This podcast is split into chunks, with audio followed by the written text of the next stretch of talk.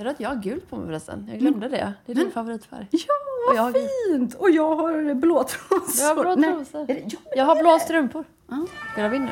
ja, det det. Okej. Heteroakuten med Nicky och Freja.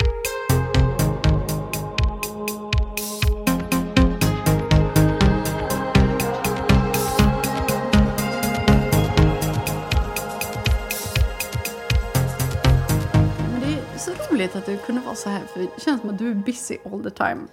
Jag tror att folk tror att jag är busy all the time, men jag är inte så busy. Men en väldigt stor sak i mitt liv är att jag har tagit en tv-paus.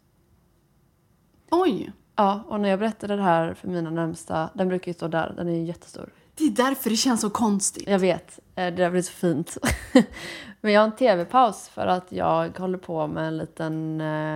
Eh, fan ska man säga? Jag håller på att ta reda på vad jag mår bra av och jag måste göra med musik och sånt. Och jag älskar tv så jag vill liksom få ta bort det och ha lite återhållsamhet. Och eh, jag Mm. försöker testa det. Men det har faktiskt gått en vecka imorgon.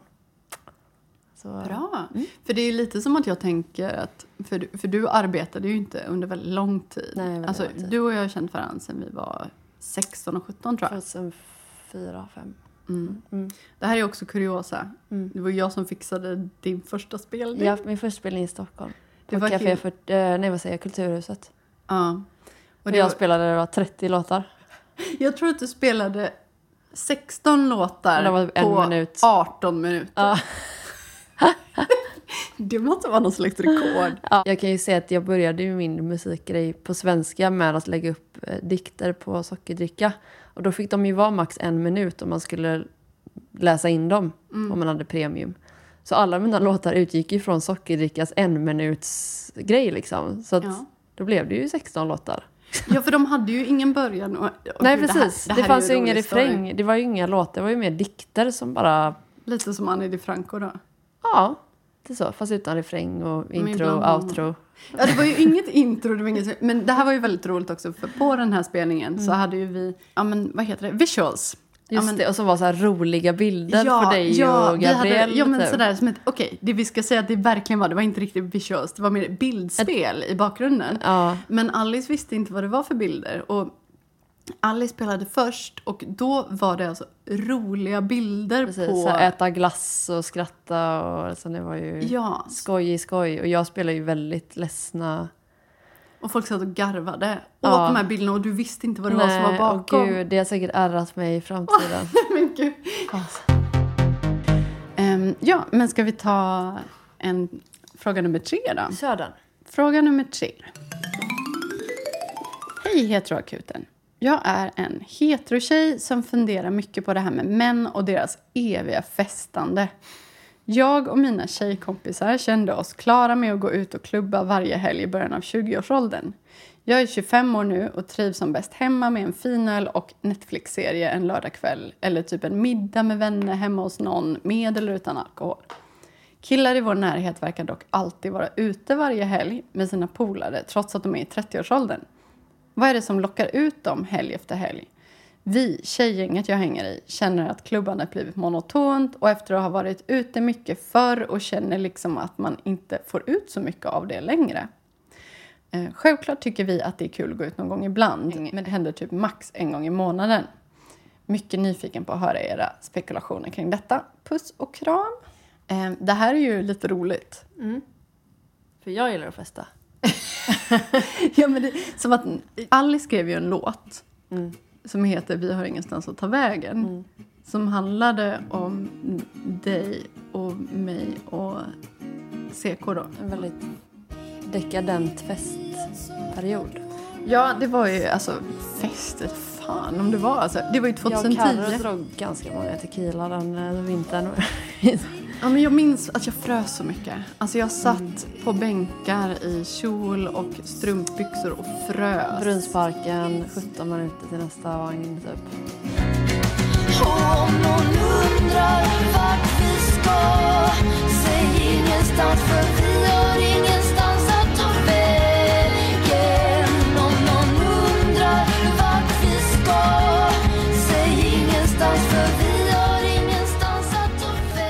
Jag kan svara, tror jag på det här? Jag tror att jag kanske har. svara! För det känns som att du, du festar. Eh, Jag jag, festar inte alls på samma sätt som du gör. Jag har festat mycket, jag har festat länge och ibland kan jag bli jättetrött på det. Men jag tror att varför jag har festat väldigt mycket i perioder och varför de här, det här killgänget då festar mycket är för att ett, man har svårt att kommunicera med sina vänner. Eller? Men också att man kan, alla möts på samma plats när de är fulla. Helt plötsligt så försvinner de här eh, osäkerhet och sånt utan alla gör det här tillsammans. Man är i ett sammanhang och man hamnar på samma nivå.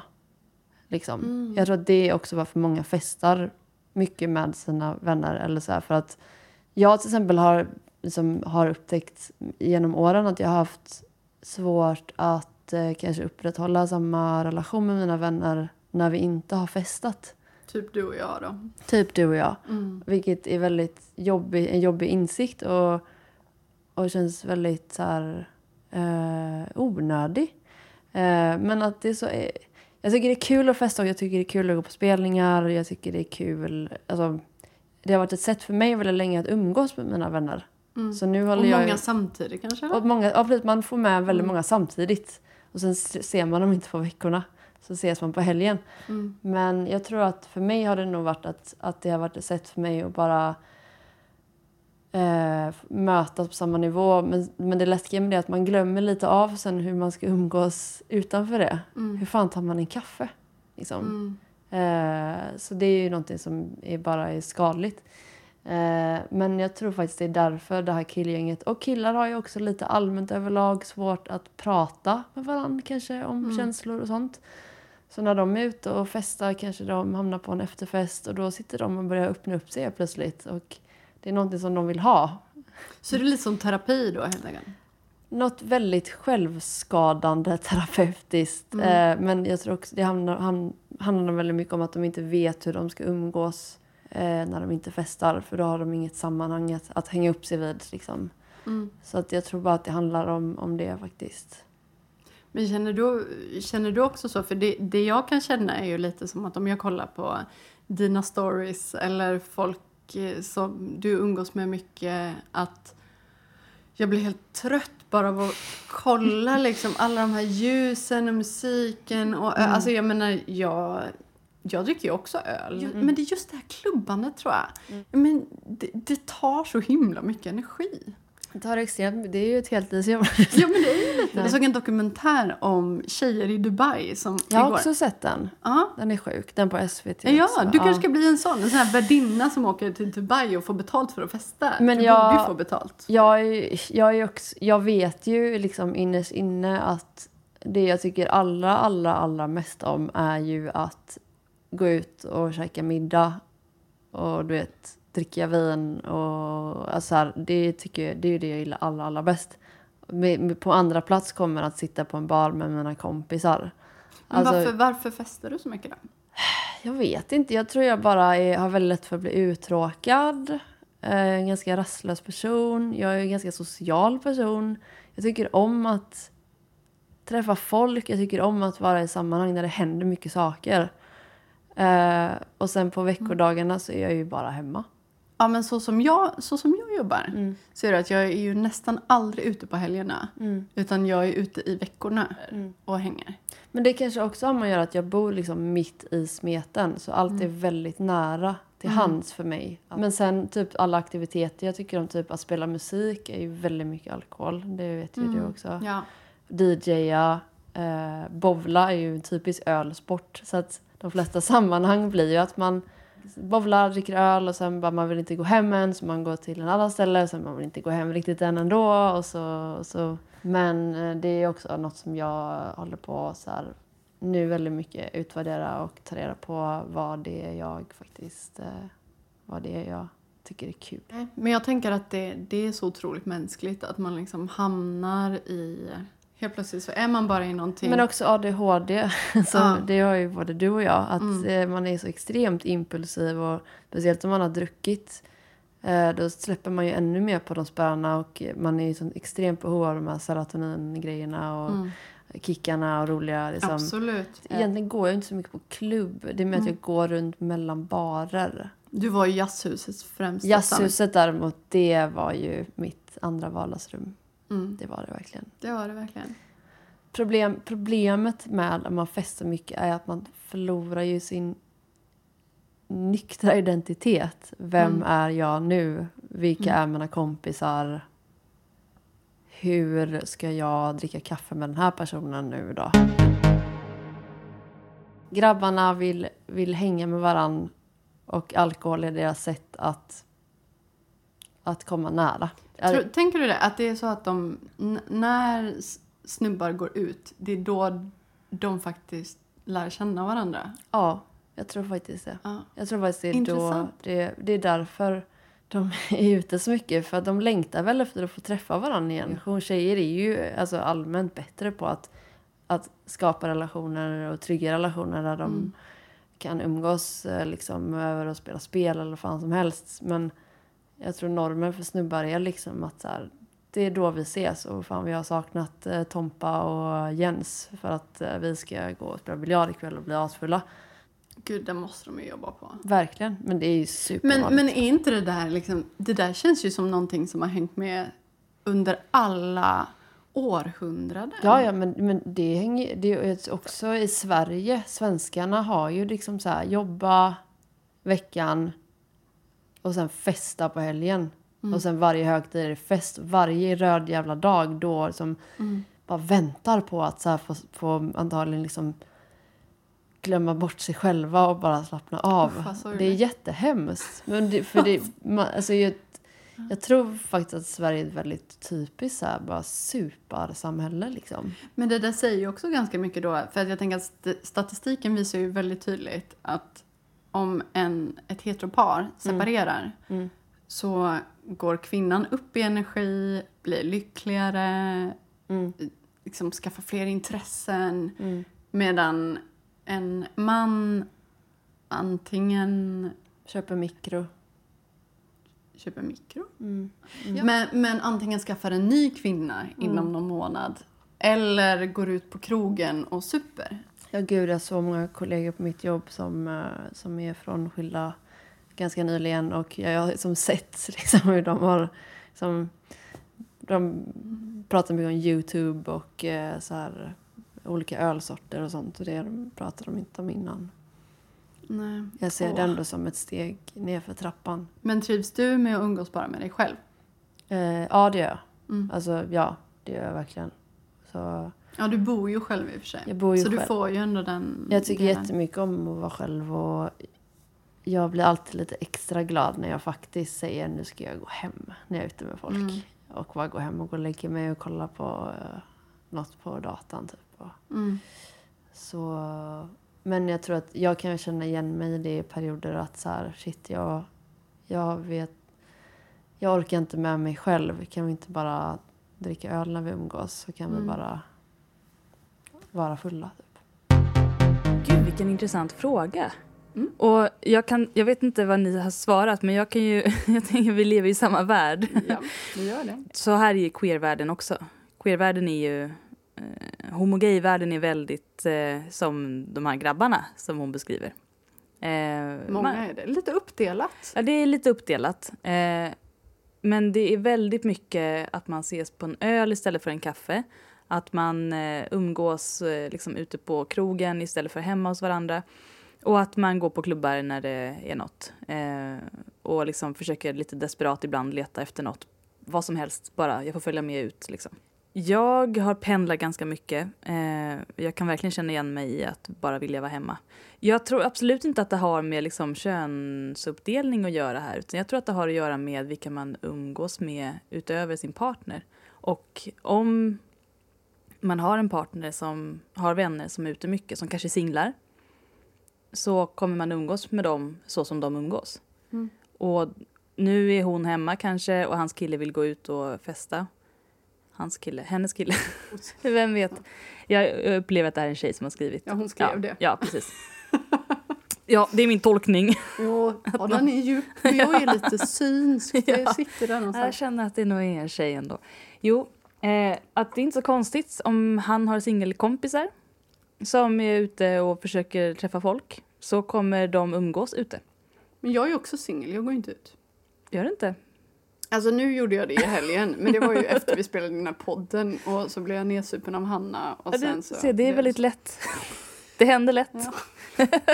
Jag är ju verkligen inte någon som går ut varje helg. Alltså, Nej, verkligen. nej. Plus Nej. jag tycker det är ganska avtändande med folk som är Mm. så klubbar varje helg. Ja. Alltså som letar upp det desperat. Eh, nej, så är inte jag heller. Och jag hade nog tyckt det var lite jobbigt om min partner verkligen så här inte kunde umgås utan att det var fest. Men det vet jag inte om det här handlar om heller. Mm. Men som en norm så tror jag att väldigt många killar... Jag hade i princip bara killkompisar tills jag var tonåring. Och vi umgicks väldigt mycket genom att göra saker. Och när man är barn så gör man saker hela tiden. Alltså göra saker, då menar jag typ gå ut och jogga, gå och fiska, eh, tälja, bygga en koja, eh, bygga lådbil. Och Spela så småningom, spel. Ja, spela spel, aktiveras tillsammans i grupp. Det var väldigt sällan jag träffade en killkompis och liksom pratade.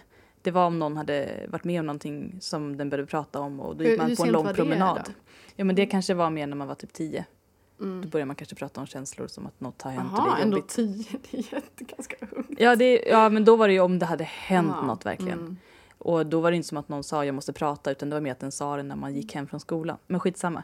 Jag vet ju att tjej, tjejer som jag sen började umgås med de träffades ju inte alls på det sättet. De träffades hemma, de satt och de pratade. Och, Ehm, nu vet inte jag liksom om jag ska dra slutsatser kring kön och miljö. Och, ja, nej, det, det ska jag inte göra. Men, men så var det i alla fall när jag växte upp jag tänker att det finns en norm där. Men jag kan tänka mig att om man är ett killgäng som alltid umgåtts genom att göra saker med varandra, det vill säga aktiveras tillsammans, så är det svårare när man är vuxen för då har man inte en skog att gå ut i och bygga en koja och man har inte, alltså man känner sig kanske löjlig om man föreslår att eh, ja men, liksom gå ut och tälja eller något sånt där. Alltså, det finns ju de som gör det, även om Mm. de är vuxna. Men jag tror att väldigt många... Man kanske inte är så jävla... Alltså man, alla var ju bra på att tälja när de var små. Alltså jag menar hur, hur dålig man än var. ja, men Till alla exempel jag- sög så alla ja, gjorde det. Alltså, Ja, men nu är det liksom... Det är inte, jag, Nu måste man jag vara bra på fortsätter ju saker. så här. Mm. Men det är ju alltid sådär att folk bara åh, täljer du också? Och så har de liksom mejslat. ja, exakt. Otroligt. Hela jag, är så, konstverk. liksom. eh, alltså jag gjorde en halvtaskig smörkniv. Jag gjorde en, en spetsig pinne. Ja. jag, jag gjorde en liten spets på den jag kunde trä en korv på den. Precis. Men så gick korven av. Ja. Nej, men, det liksom, men det spelar ingen roll, alltså, man kan göra det ändå. Man gör ju saker för att umgås, tänker jag. Men Mm. när man är vuxen så är det som att man gör saker för att vara bra på det. Då blir det en helt annan... Mm. Ja, Det då, är det jag försöker komma ifrån. Ja, Jag då tror det är det därför jag börjar måla, saker. börjar Mm. voga, börjar göra massa kör saker. hårt. Det är Men jag tror kul. att många killar umgås i grupp. Och så, om man, om man liksom inte längre känner att man är bra på det man vill göra och då träffas man och så tar man en öl istället för det är lätt. Mm. Alla kan liksom sätta sig, det är sätt att prata om känslor också och samtidigt göra något man aktivt, man lyfter handen från Ja men det är lite som att jag, ja, men om jag är på scen och jag har ett instrument. Mm. Alltså, då, då har jag ingen scenskräck. Nej. Men så fort jag står naken, jag är, Ja. jag är inte naken. Men med bara en Mm. mick typ. Ja, Då är alltså det det är som att mer- jag vet Mm. plötsligt inte vad jag ska göra av mig själv. Nej. Och jag tror att eh, om man har vuxit upp i grupper som många tjejer växer upp i, inte alla ska jag säga, men många, att man, eh, att man umgås genom att sitta och hemma och prata och liksom öva sig på att eh, ja, men analysera varandras känslor och lyssna och liksom fantisera tillsammans och prata på det sättet. Då tror jag att det är lättare att eh, undvika krogmiljöer, helt enkelt. Mm. Då har man inte det behovet. Kan inte det också ha att, att göra med då att, alltså, ja, men att många har försökt bygga en image Mm. för att kunna hantera att man är annorlunda Omvärlden, ja. i, i en tid då man absolut inte vill vara annorlunda Mm. utan som alla andra att man då har anammat till exempel att vara ganska grabbig eller Ja. liksom man har tagit en annan Eller stereotyp. subkultur eller någonting. Mm. Ja, precis. Och att, eh, men att man har pratat lite. på ett annat sätt. Man Mm. pratar genom att gå på konserter, Mm. genom att supa. Genom Man skapar sammanhang där man kan träffa andra. Och de sammanhangen Mm. blir ganska viktiga då för att upprätthålla det här umgänget. Mm. Men sen tror jag också, Kan du ge något tips till henne? ja, jag vet människor som är äldre män som har akt- aktivt gjort val att så här, nej men nu, nu hör jag av mig till liksom grabbarna och nu så ska vi göra någonting tillsammans igen, som, som man gjorde när man var yngre. Nu åker vi och bastar. Mm. Och nu går vi ut och plockar svamp eller nu går vi och lär oss någonting tillsammans. Nu går vi en kurs eller nu liksom bara träffas vi varje söndag och spelar boll eller någonting. som gör att man umgås. Och det behöver inte göra att man dricker, men sen är det lätt att man drar med sig den vanan i och för sig. På Asperö där jag bor, där har hon gubbdagis. Mm. De kallar det själva för gubbdagis. De är helt underbara. Det här är alltså män, men de, är, de flesta är väl pensionerade. Inte alla tror jag, men de är över 60 i alla fall. De är ungefär mellan 60 och 80 någonting. Och då träffas de, ett gäng, hur många som helst är de. Och så fixar de saker på ön som behöver fixas. De reparerar dem i olika små lag Fan vad härligt! reparerar saker. Till exempel så hjälpte de mig att få upp min båt eh, här och, och var sådär att, för hon var tydligen, min båt heter Girly, hon var helt full på vatten. Så hon var tvungen att fylla ut allt vatten. Och de, ja vi var åtta gubbar som höll på med det här och, och, och en annan gång då så fick de ju också krisa till den när min båt då höll på att drunkna. Eh, då bar de upp henne. Eh, eller ja, räddade henne. till. Ja, och, Och då fick de ett flak viktig. öl av, Ja. av mig. Och de är sådär. Och sen så gick jag och Felicia då dagen efter så hade vi bakat kakor till dem. Mm. Så gick vi upp till eh, gubbdagislokalen. eh, och så då var de precis på väg, de skulle gå och basta. Ja. Och sen skulle de ha julbord på kvällen. Fy fan vad mysigt! Ja, och jag känner att det, här, det är så här man förhindrar manlig depression Ja, på jag. äldre dagar. För många är säkert ensamma. Jag vet, alltså många Mm. är gifta också. Men att de bara de har sina egna liv. De känner att de gör nytta fastän de är pensionärer. Mm. De, alltså det behöver, nu är ju de ganska sådär att de gillar att snickra saker Mm. och se till att saker funkar på ön. Och det är liksom ingen direkt prestige. Alltså man behöver inte vara så himla bra på någonting. För är man många då klarar man ju det. Alla kan ju alltid göra något. Även om man inte gör något så kan man vara trevlig och stå med och umgås. Ja, och jag tycker det är verkligen, ja men det är lite som så här efter metoo, de här killmiddagarna. Mm. Eh, som var att man liksom snackade och pratade om det. Alltså just det här med att bara gå och göra saker. Gubbdagis, skaffa ett jävla Ja, gubbdagis. skaffa killdagis. Killdagis. Alltså jag, tips, nu vet jag, nu, vet, nu är det ju inte du som är den här killen utan nu är du flickvän. Och det är ju svårt att få sin partner att göra något om den inte känner att det har ett behov såklart.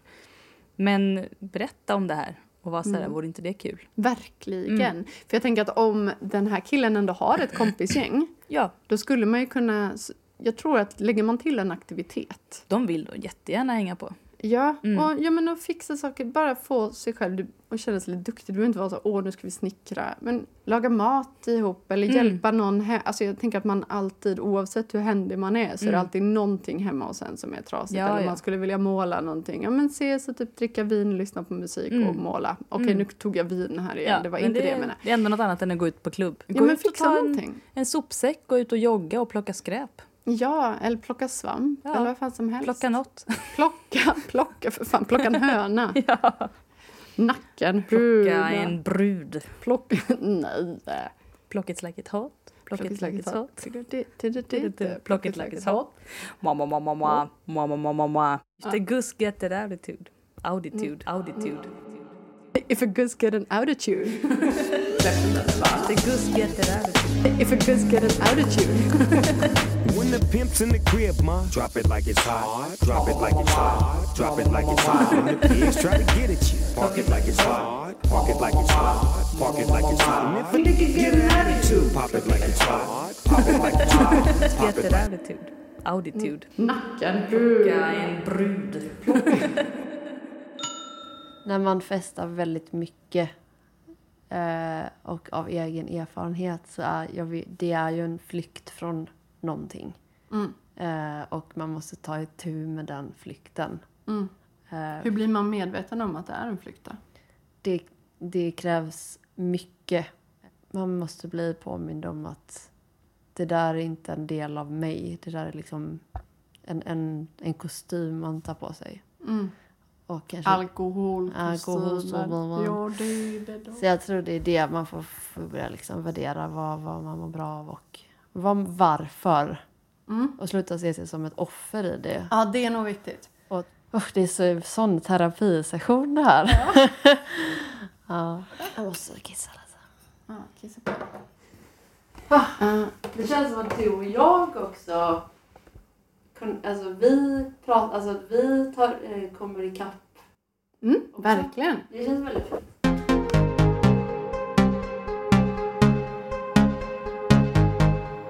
Men eh, vill du läsa den? Jag kan testa. ja. Fråga fyra. Hej kära heteroakut. Jag har en fråga till er. Eller det är väl två egentligen. Sedan några år tillbaka har jag slutat dejta män. Har alltid vetat att jag dras till alla kön men valt bort män efter flera dåliga, väldigt destruktiva relationer och embraceat min queerhet. Något av det bästa jag gjort. Inte bara för relationens skull men för hela min identitet. Jag känner mig mycket mer fri som person och i mitt uttryck och har perioder av mer feminina eller mer maskulina uttryck och känner att jag kan vara hur jag vill utan att dömas för det. Är alltså supernöjd i allt detta och saknar varken kuk eller att dejta cis-män. Men till problemet. När jag onanerar har jag jättesvårt att tänka på fitta och bli upphetsad. Måste i princip tänka på heterosex eller penetrering och ofta ganska kvinnoförnedrande, porrskadade fantasier. Får ofta väldigt dåligt samvete över detta och känner mig äcklad efter att jag kommit. Får också tankar som Tänk om jag tänder mer på män egentligen. Vill ju vara med kvinnor så den tanken gör mig väldigt ångestfylld. Jag kan inte alls stå för dessa fantasier och skulle önska att jag kunde jobba bort dem. Kan funka för mig att byta ut kuken i fantasin till en strap-on för att få fantasierna att kännas mer okej och mindre förnedrande. Men i realiteten fungerar det inte så bra. Gillar penetrerande sex och aldrig haft problem med kuksex. Men får så himla mycket skav av dildos. Har provat olika material men har verkligen inte funkat. Önskar att det fanns något material som var mer hudlikt utan att vara en kuk. Men inte hittat det. Fingrar fungerar ju bra men tänder så mycket på tanken av strap-on sex så känns så ledsamt att det inte funkar. Hoppas ni kan hjälpa mig i detta. Ni är bäst hjärta. Alltså, om, om jag ska börja säga någonting så vill jag ju verkligen, verkligen poängtera att det man fantiserar om inte alls behöver ha med varken ens sexualitet, sexuella läggning, sexuella preferenser att göra överhuvudtaget. Alltså, Nej.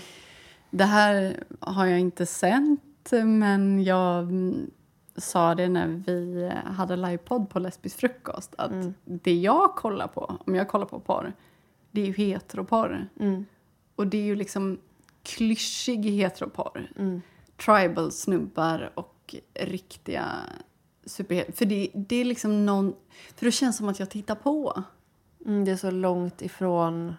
Mm. Men verkligen, det, det man fantiserar om är, behöver inte alls ha med... Alltså, Vad som... Whatever makes you horny. Alltså jag tycker Ja, verkligen, verkligen. att... Det, du behöver inte tänka att det är en del av som du är. Alltså, jag kommer inte sitta i den här podden och berätta om de saker jag har googlat på. Och de, eh, utan, men det handlar ju inte om att jag vill uppleva det i realiteten. nej. Och sen så, mm, självklart, det finns jättemycket problematik i hur, ja, men hur porrindustrin ser ut. Absolut, absolut. Men om, när det kommer till din egen sexualitet, Nej. tänk på kukar. Alltså, Tänk på vad du vill. Alltså, verkligen. Det har ingen annan med att göra heller. När man är ensam och eh, onanerar eller kollar porr. Alltså, det är ju något man oftast gör själv. Det är ju liksom ens egna lilla hemliga grej. Alltså, det ska ju inte få en att må dåligt när man gör det. nej. Men att man har skamkänslor efteråt är ju ganska vanligt. Alltså, kollar Ja. man porr till exempel, alla sunda människor vet ju att det är en ganska smutsig grej. Mm. Men man kan ju ändå bli kåt på det. Så jag älskar att gå in i någon slags djuriskhet. Om, alltså, om, om jag kommer dit och släpper min hjärna och bara är en kropp när jag har sex. Jag tycker det är fantastiskt. Men det kan ju göra att jag blir ja, men lite som men lite som när man blir bakfull. Att det är så här, men gud vad hände egentligen? Vad gjorde jag egentligen? Vad sa jag egentligen? Varför åt jag den där cheeseburgaren igår? Jag vet ju att Precis. den branschen är för jävlig. och jag mår jättedåligt efter men det var jävligt gott då. Ja. Det är lite som... Men var det verkligen värt det? Alltså, men, men det är ju Precis, lite så för det är med stunden- sex. Man, man är lite i någon slags småpsykos. Och sen Mm. när man kommer ur det, det är så här... Och jag tror också att tröskeln för vad man blir kåt av höjs ju mer av förväntningar man sätter på sig själv. Att det som kan få mig att slappna av kanske då i den stunden är något jävligt grovt liksom. För att man behöver mer för att... Ja, det, och det, är ju det tragiska. Alltså, Men det kan också bero jättemycket på om man äter typ eh, antidepp. Att man Är det behöver... Ja, för att jag snackade faktiskt med en psykolog om det. Om att eh, alla antidepp man äter liksom... På något sätt så lyckas den stänga av en liten, liten grej i hjärnan som faktiskt är sexlustgrej sen. Och att hon sa nu att de faktiskt kommit på en ny medicin som inte gör det. Och det är den första va? medicinen. När kommer den då? Det ska jag ta reda på. Ja, men, berätta för mig sen. men så till exempel om man äter antidepp och kanske känner att eh, sexlusten går ner och att man behöver mer för att liksom känna. Man behöver en större kick och då kanske man går... Större kuk. större kuk. och Man, behöver, man går på de här förnedrande sajterna liksom. Men det tror jag också har... Jag tror det, det är ett jättestort samhällsgrej också med hur vi lever idag och så här att allting måste komma så jävla fort och starkt och liksom vi he- måste hela tiden... Precis, precis. Och sex kan vara ganska långsamt. Alltså det kan vara att det behöver ja, jobbas upp. ja, ja. Det kan krävas många googlingar liksom, tills man hittar det man vill ha. Liksom. Även verkligt sex. Även verklig sex. långsamt. Så det är inget, inget att eh, skämmas över. Jag förstår att man känner att så här vill inte jag hålla på. Kanske mitt bästa tips är att ta reda på vad det är som får dig att gå igång på det där. Och eh, försöka hitta det i... Eller Sex. embracea det där Ja. Råa sexet du kollar på på www och sen släpp det.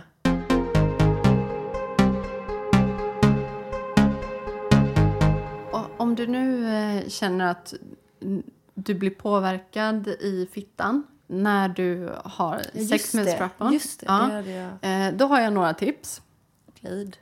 Eh, jättemycket glidmedel. Vattenbaserat. Ja, men på strap-ons. Oftast är det det som ska vara. Ja, men på strap-ons. Oftast är det det som ska vara. Oftast är det det som ska vara på strap-ons.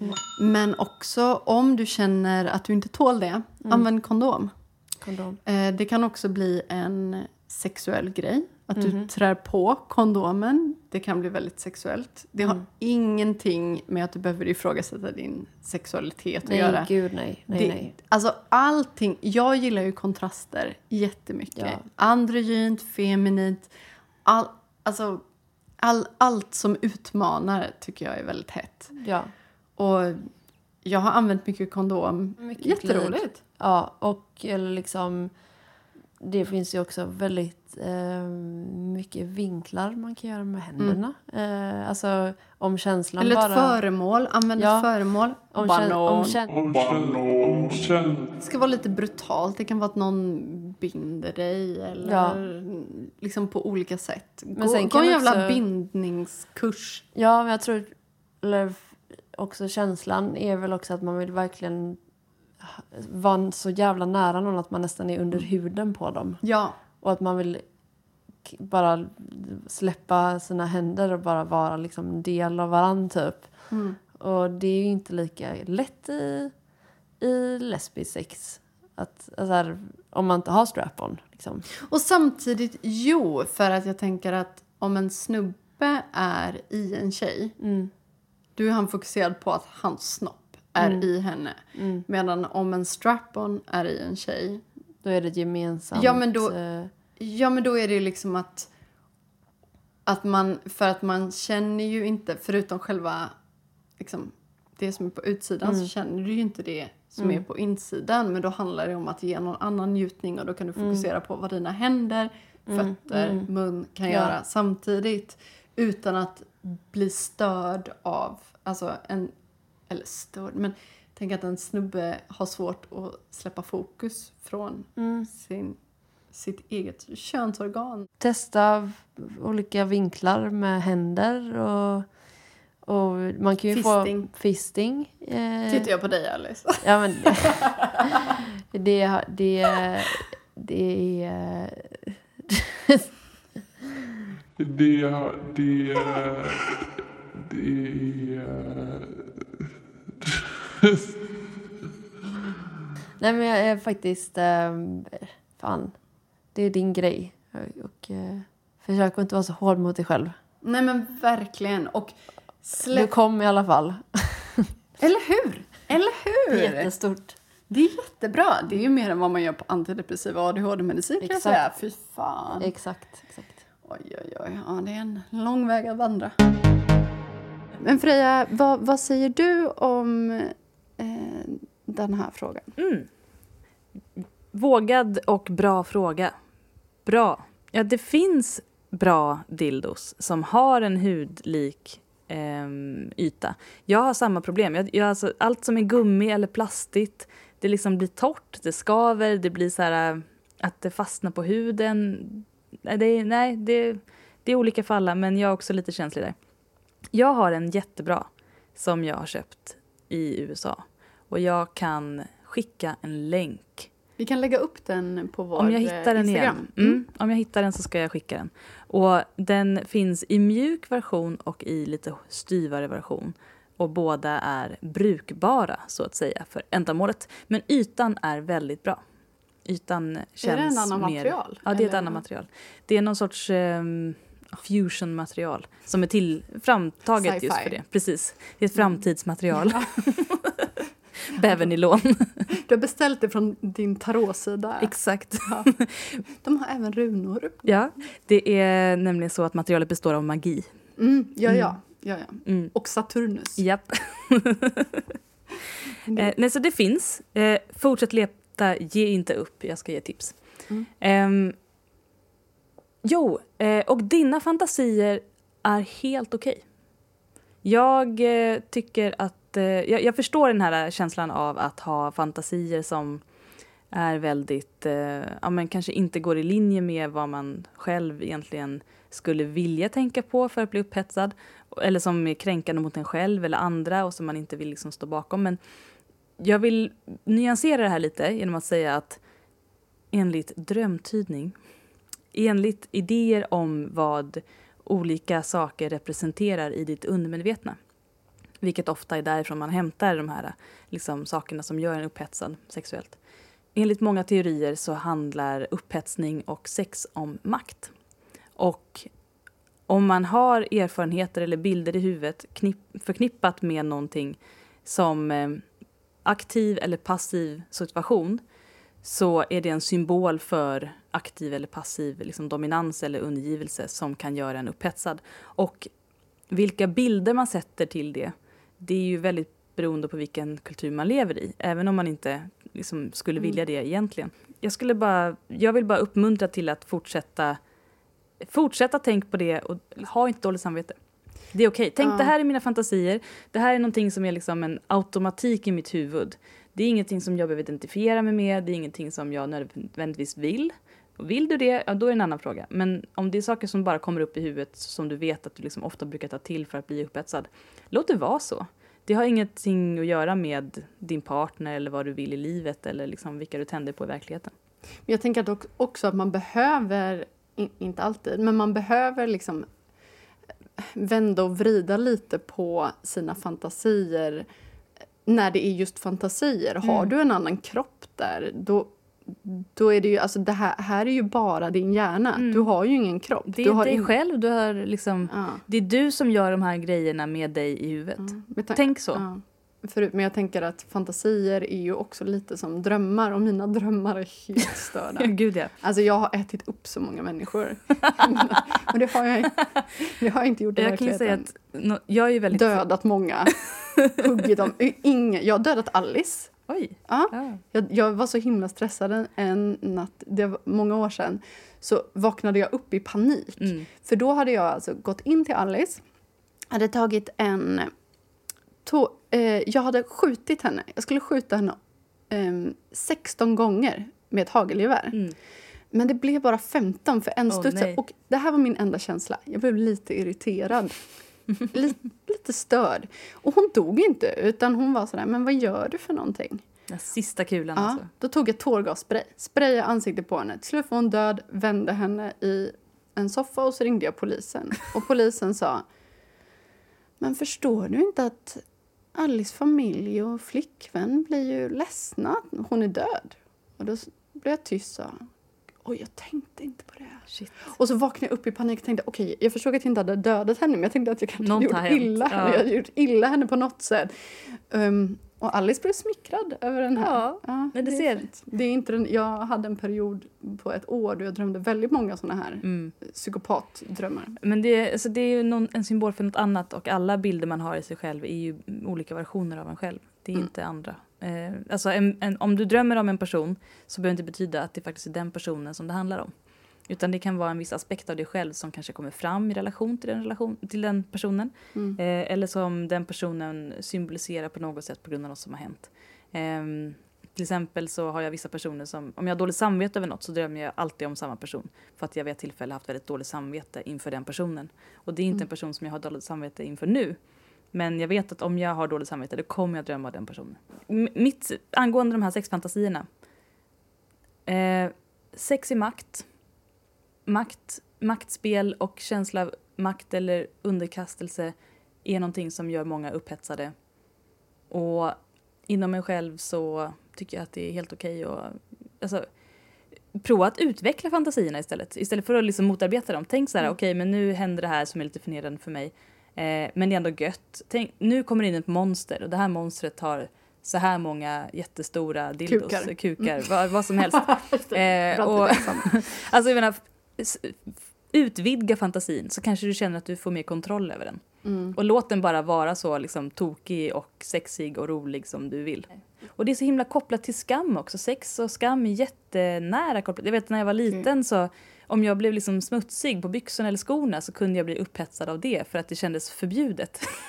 för att jag man fick var inte vara upphetsad smutsig. av Liksom. rökning och kiss. Ja, du ser. Så, alltså, baserat på detta, du har inget att oroa dig för. Det var mina fantasier det. Ja. Och jag, då är jag ändå en person som avskyr rökning Mm. idag. Kiss säger jag inget om.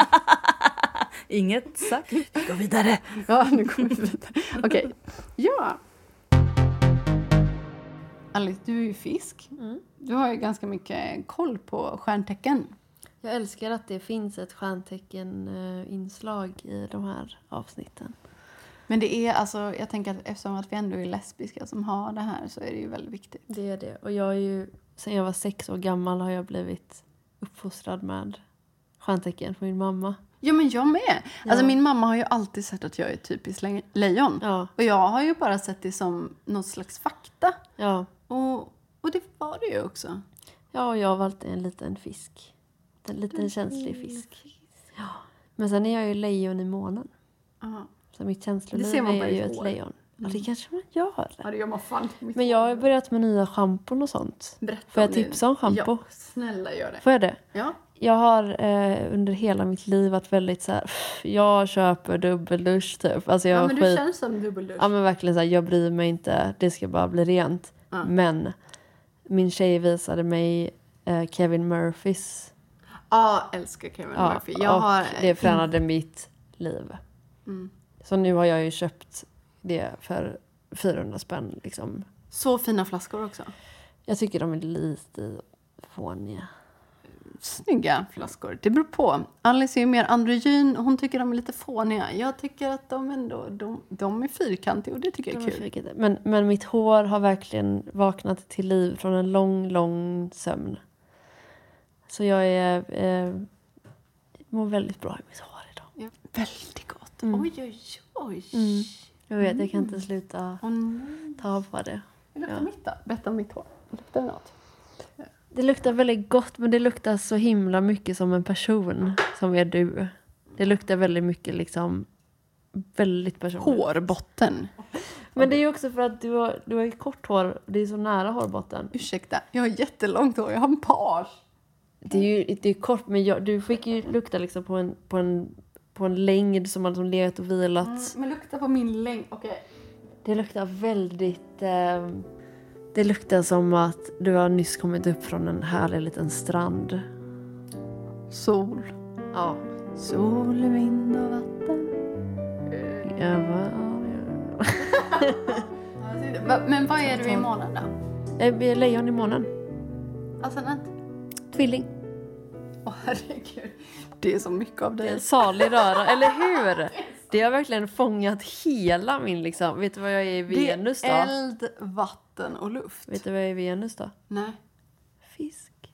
Såklart. Nej. Extremt känslig. Ja, alltså mm. jag trodde ju att jag var dubbellejon. Jag trodde att jag var lejon i ascendenten och i solen. Mm. Visade sig att jag är skorpion i ascendenten. Är alltså, det sant? Det var så jobbigt. Men det kan man fan tänka sig alltså. Ja, och det är ju Freja också. Så det är, är det sant? Vi, ja, det är där vi sitter. Det är därför vi har den här podden. Ja. Jag, men jag, många har ju väldigt mycket emot skorpioner. Eller tycker att de är såna jävla psykon typ. Men, du har Men jag gillar ju skorpioner. Se det framför dig. Mm. Lejon, kräfta, skorpion och ADHD. Ja men det är det jag menar med fisk, lejon, tvilling, ADHD. Det är Alltså ju att någon dömt. överhuvudtaget, alltså att, att vi har vänner. Det är ju ju otroligt. dömt till en tidig död. Ja. Men här är vi. Här är vi nu. Överlevt rockpodden. Härligt, överlevarna. Nu kommer nästa fråga. Kör. Då ska vi se. Ja, sista frågan. Eh, Ska vi se vad du har att säga om den här frågan. Spännande. Fråga till podden är rubriken. Så gött att lyssna på er podd. Känns som back in the day eh, när man satt i något kök, drack rödvin och filosoferade. Gud vad fint. Ja, det är väl ty- ungefär det vi gör. Ja, det är precis det som pågår. Ja. ja. Skönt att du vill vara med. Ja, underbart. Jag har en fråga till Freja som jag vill diskutera. Gillar astrosnacket och precis som du är jag oxe. Eh, och eh, har typ hela mitt liv dejtat och varit ihop med typ bara vågar. Mm, klassiker. Men nu i vuxen ålder har jag blivit ihop med en annan oxe, vilket känns väldigt upphöjt. Har du någon erfarenhet av att dejta andra oxar? Oj, Är det kanske lifehack att dejta sitt eget tecken eller är det bara oxen som är speciell? Ja, men vad eh, oxefrågan. Men Frej, Ja. eh, jag tycker vi bollar över den till Freja. Vilken intressant fråga. Mm. Faktum är att jag har dejtat eh, en oxe. Blivit ihop med den och flyttat ihop direkt. Vi var så här, okej, jag vill det här. Ja, jag vill det här. Okej, då gör vi det här. Och så gjorde vi det. det var inte så här, en går iväg, en annan går efter, en säger ja, den andra säger nej. Inget sånt, utan var så här, vad tycker du, vad tycker du? Okej, vi resonerar, nu kommer vi fram till något jättebra gemensamt. Det var väldigt skönt. Eh, men sen är alla oxar olika. Jag började min kärlekskarriär med att dejta vågar som är det klassiska tecknet för oxar. Vågar och oxar dras till varandra för att oxen är stabil och vågen behöver ofta någonting som den kan luta sig mot. Inte för att den i sig själv är instabil, men för att den blir väldigt påverkad av sin omgivning. Så om den är med en partner som är väldigt upprörande hela tiden eller, eller flaxar hit och dit och inte kan bestämma sig så blir vågen ganska otrygg. Um, så vågen mår bra med en oxe, men oxen kan vara av den karaktären att den behöver aktiveras. Och jag vet inte vad du är för oxe. Du säger inte kanske vilka datum, plats och tid du är född på. Jag vet inte om du är en eh, oxe som behöver aktiveras eller en oxe som trivs bäst med att inte aktiveras. Ehm, jag vet heller inte vad du har för ascendent eller andra sådär, men jag ska jobba på det jag kan. Oxe kan vara jättebra tillsammans, men jag, det finns en risk om man inte vill samma sak. Om man är två olika oxar eller har olika idéer om vad som man mår bra av så kan man tröttna lite. Man kan få tråkigt helt enkelt. I min relation så var det det som skedde. Till slut så var vi så trygga med varandra att vi inte längre utmanade varandra. Vi krävde knappt bekräftelse av varandra. Och Ni visste att den andra ja, vi visste, vi var så trygga. Du gillar mig, jag gillar dig. Ja. Eh, och det kan ju vara skönt att veta, men vi hade knappt något att säga till varandra. Det kändes som att vi bara kände varandra. Och det tror jag inte var helt sant.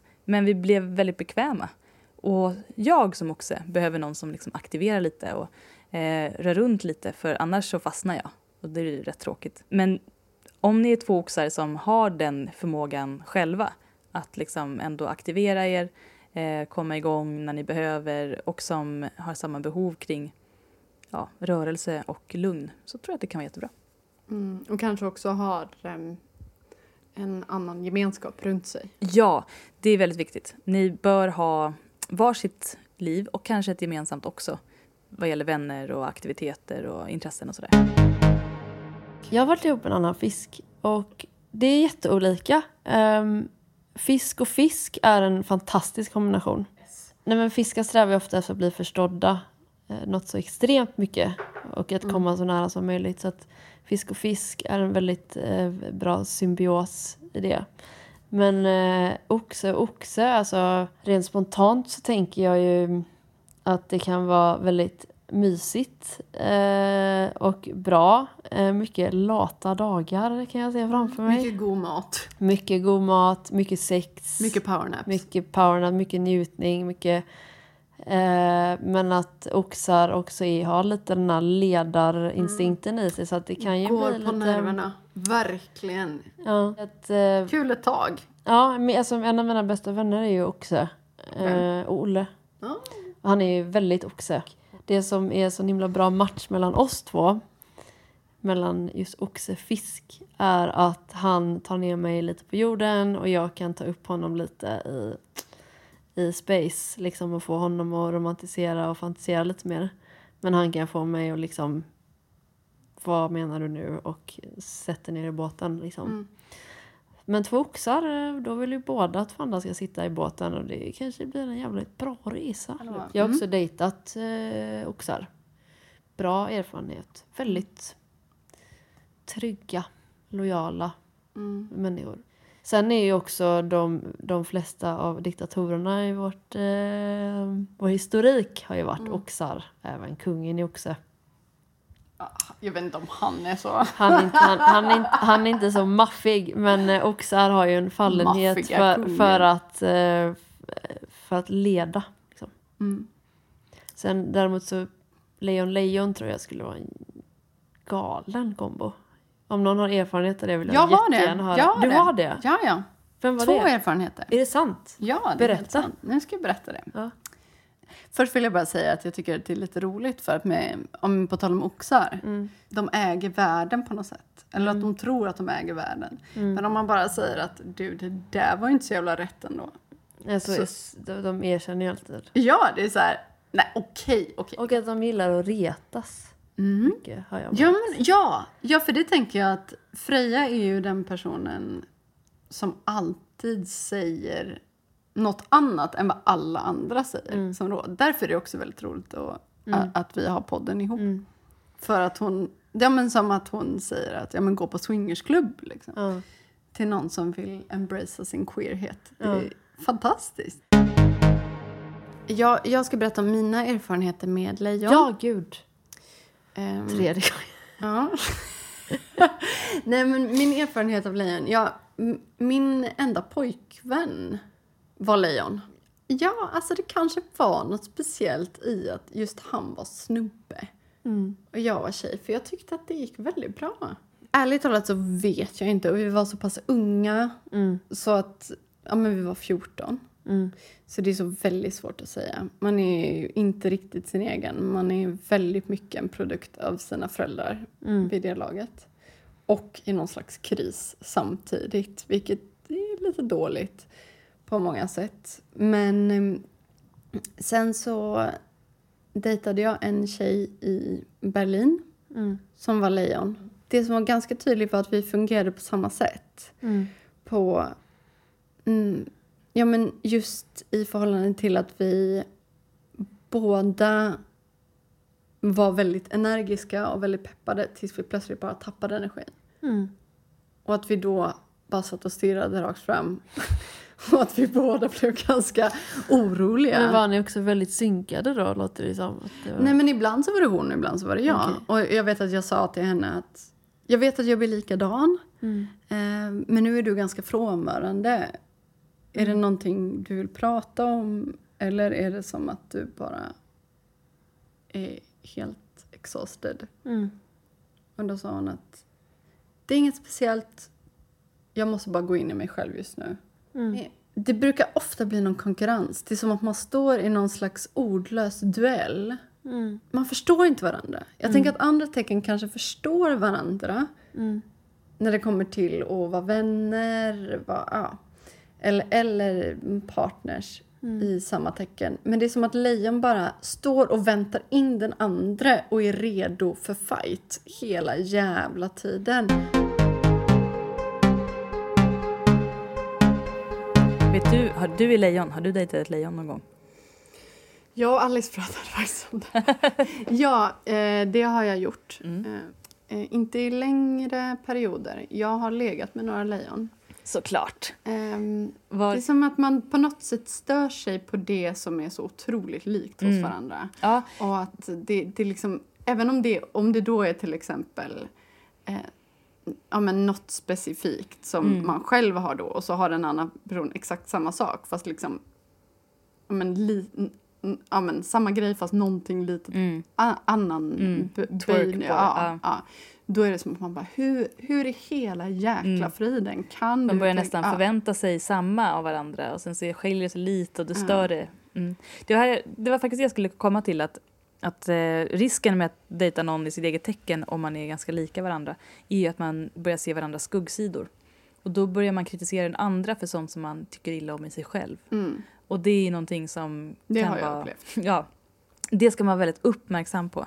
Men vad jag har läst tidigare är faktiskt att det tecknet som passar bäst med sig själv är oxen. För Mhm. oxen accepterar väldigt många saker som andra tecken inte accepterar. Slå mig, döda mig! Nej men man är så här Ferdinand och bara ja ja, okej då. Ja. Jag sitter hellre Ja. här. Så att man kanske inte brinner upp inombords av någonting som man irriteras över. Men man kan ju börja bara gå in i ett mönster som inte är så bra.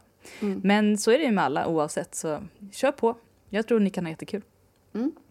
Mm. Ja, kör det i botten som du brukar säga. Japp, det är mitt eviga relationstips. Om man är osäker på hur ska det här gå, kommer vi funka ihop? Ja men prova tills du tröttnar.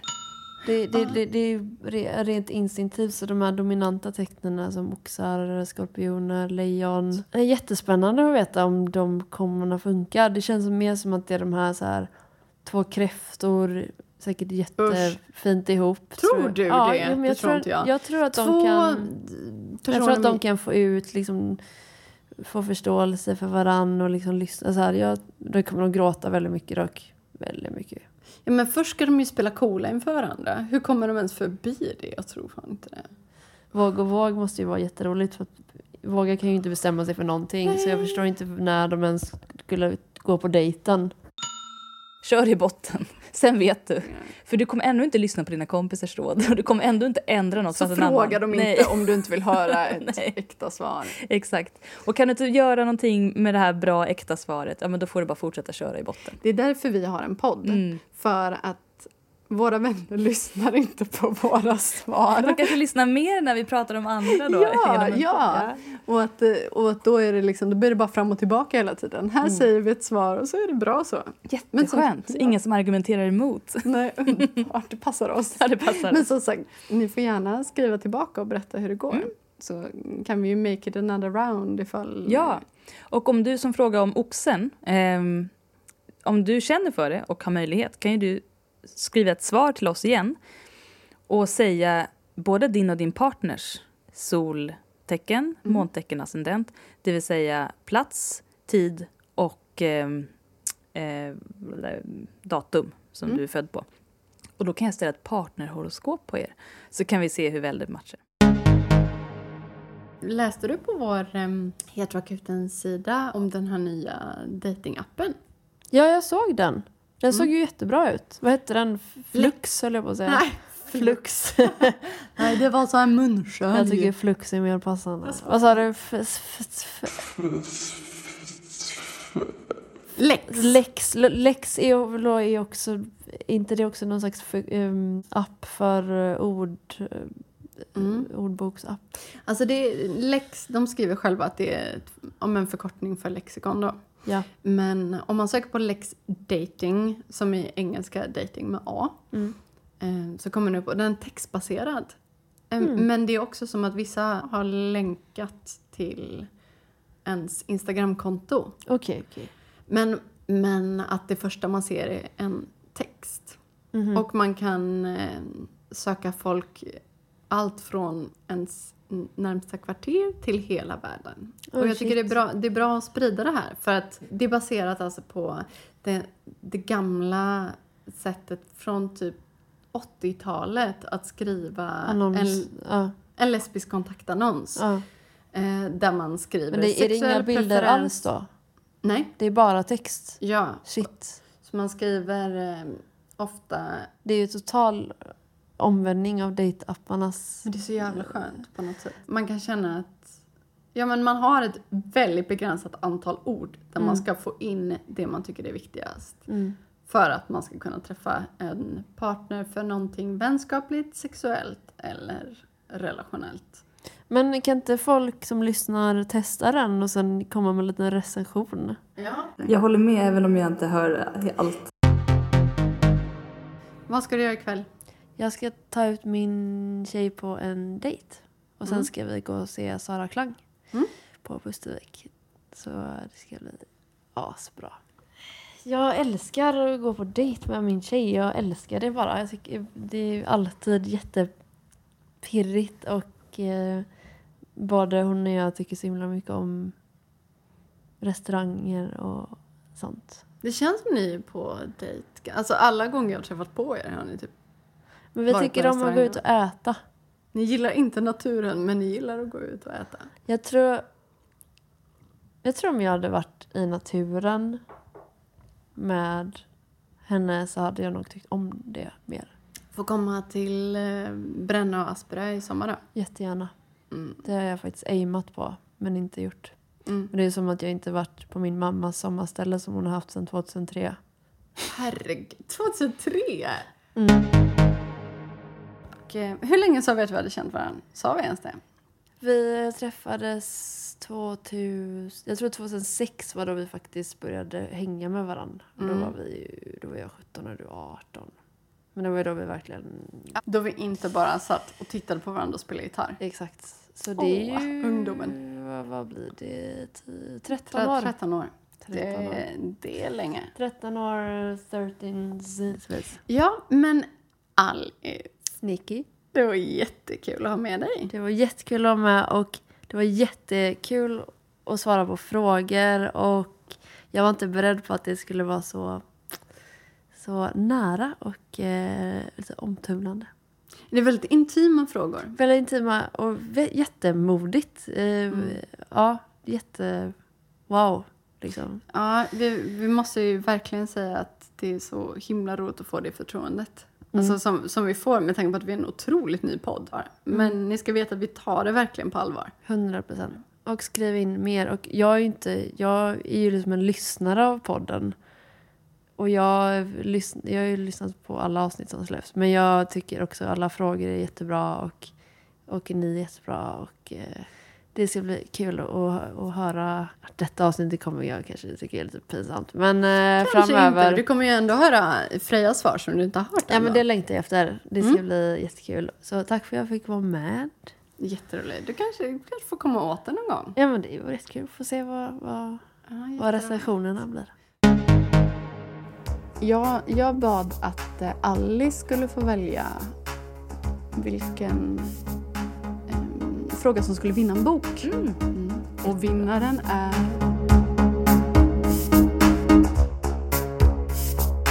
Fråga nummer två!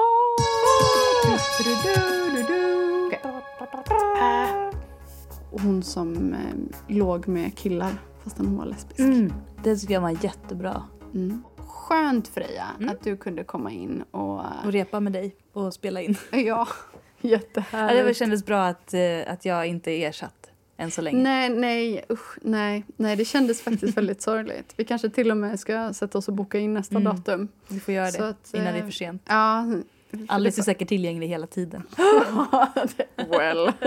Det är därför jag träffar henne så ofta. Ja, det är bra. Vi finns också på Patreon. Ja, Och vi finns eh, på Swish tänkte jag säga. Vi vill göra det här oftare men vi måste få stöd för Ah. att göra det ofta. ja. och nu, nu blir ju det här två avsnitt. Mm. You're Eh. lucky bastards. Ja, och då kan ni få en liten föraning i hur det skulle kännas Mm. om vi körde varje vecka. Japp. Men snälla mejla in frågor. Har ni redan mejlat frågor, mejla igen.